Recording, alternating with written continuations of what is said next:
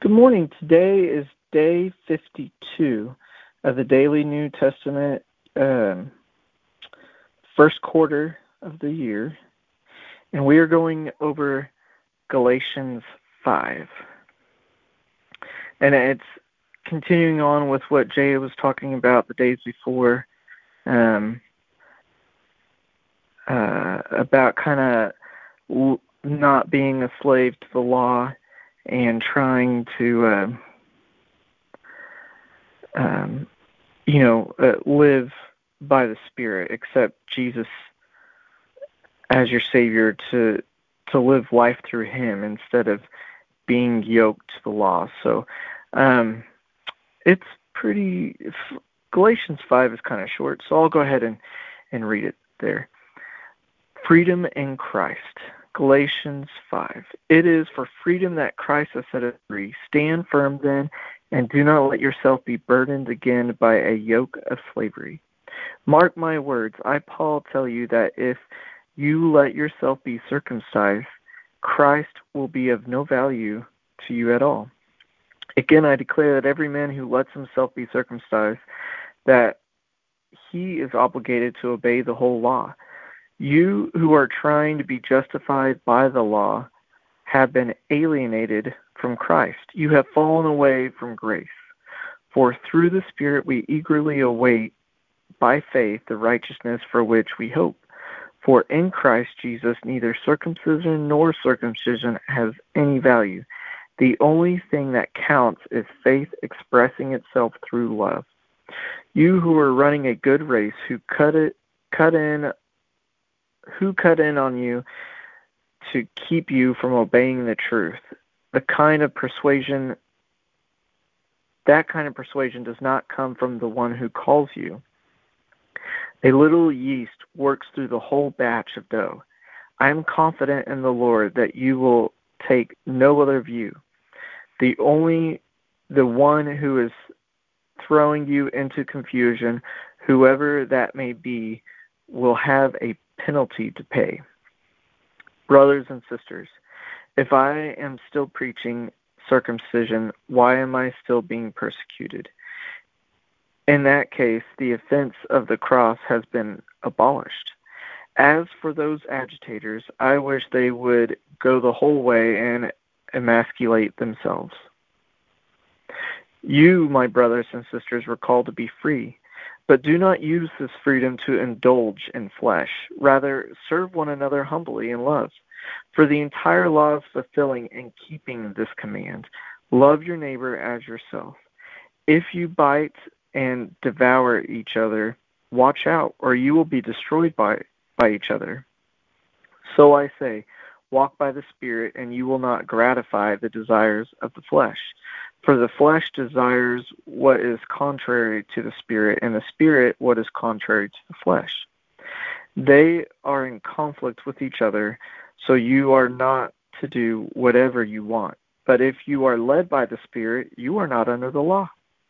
The acts of flesh are obvious sexual immorality, impurity and debauchery, idolatry and witchcraft, hatred and discord, jealousy, fits of rage, selfish ambition dissentation, factions, and envy, drunkenness, and orgies, and the like. I warn you, as I did before, that those who live like this will not inherit the kingdom of heaven. But the fruit of the Spirit is love, joy, peace, uh, uh, that's a new word for me, forbearance, which um, I've always seen it as long suffering or patience, but uh, that's a good one too. Uh, kindness, gentleness, uh, goodness, faithfulness, and self control. Since I botched that one up, I'm going to reread it. But the fruit of the Spirit is love, joy, peace, forbearance, kindness, goodness, faithfulness, gentleness, and self control. Against such things there is no law. Those who belong to Christ have crucified their flesh and its passion and desires. Since we live by the Spirit, let us keep in step with the Spirit. Let us not become conceited, provoking, and envying one another. I'll go ahead and go into prayer. Father, thank you for today. Thank you for um, blessing us with your Son who went to the cross, who paid the penalty for us, and who allowed us the opportunity to not have to be tied to those laws, to not have to fulfill all 613 or however many laws there were, um, because He fulfilled them all. Um, we just need to live by the Spirit, which I mean, when we say it, it sounds easy, but then trying to do it is actually um, kind of hard because we often try to do it in our own strength without you, which is essentially doing the exact same thing as trying to live by the law uh, and doing it in our our own flesh and desires. Uh, I notice at times I get frustrated and burn out, and then you kind of remind me that that's because I'm doing it out of my own strength instead of yours. So Today, Jesus, I ask for your forgiveness for all the times that I have tried to do it out of my own strength. You said that uh, your if we take upon ourselves your yoke, uh, your burden that you leave for us is is easy and light, and you'll take on our heavy um, burden load. So uh, I say that today I, myself and those listening that we are yoked to you today, Jesus, and we thank you for for taking on the heavier side of the yoke. And we submit to you, Holy Spirit, so that we can live uh, life as as you see fit.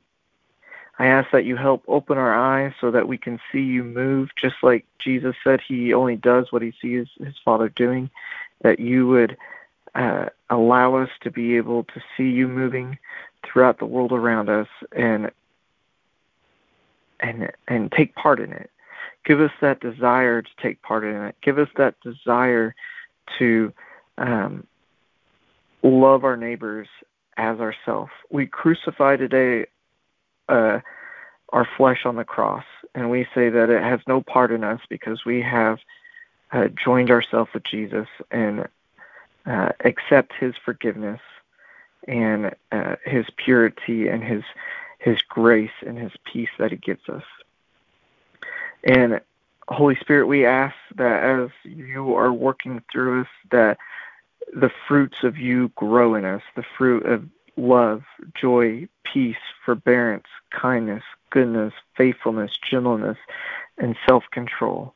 Help them to for those roots to grow deep for us and for those fruits to start to uh, show themselves for others and so that when they look at us they can see you jesus and and not ourselves but just see you help us to um, and then the people that get to eat of that fruit that they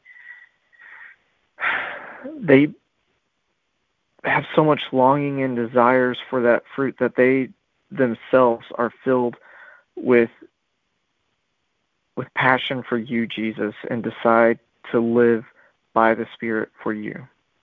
Uh, we cannot do this on our own. We can only do it through you, Holy Spirit, and with the grace that you give us, Jesus. So we accept this grace and we give you permission to work through us, Holy Spirit. And I thank you for, um, again, for giving us this opportunity and for loving us and um, allowing us to be like in Psalms, the uh, the tree planted by uh, by the the water, streams of flowing water, where the you know our leaves will never never perish, our fruit comes in season, and everything we do prospers.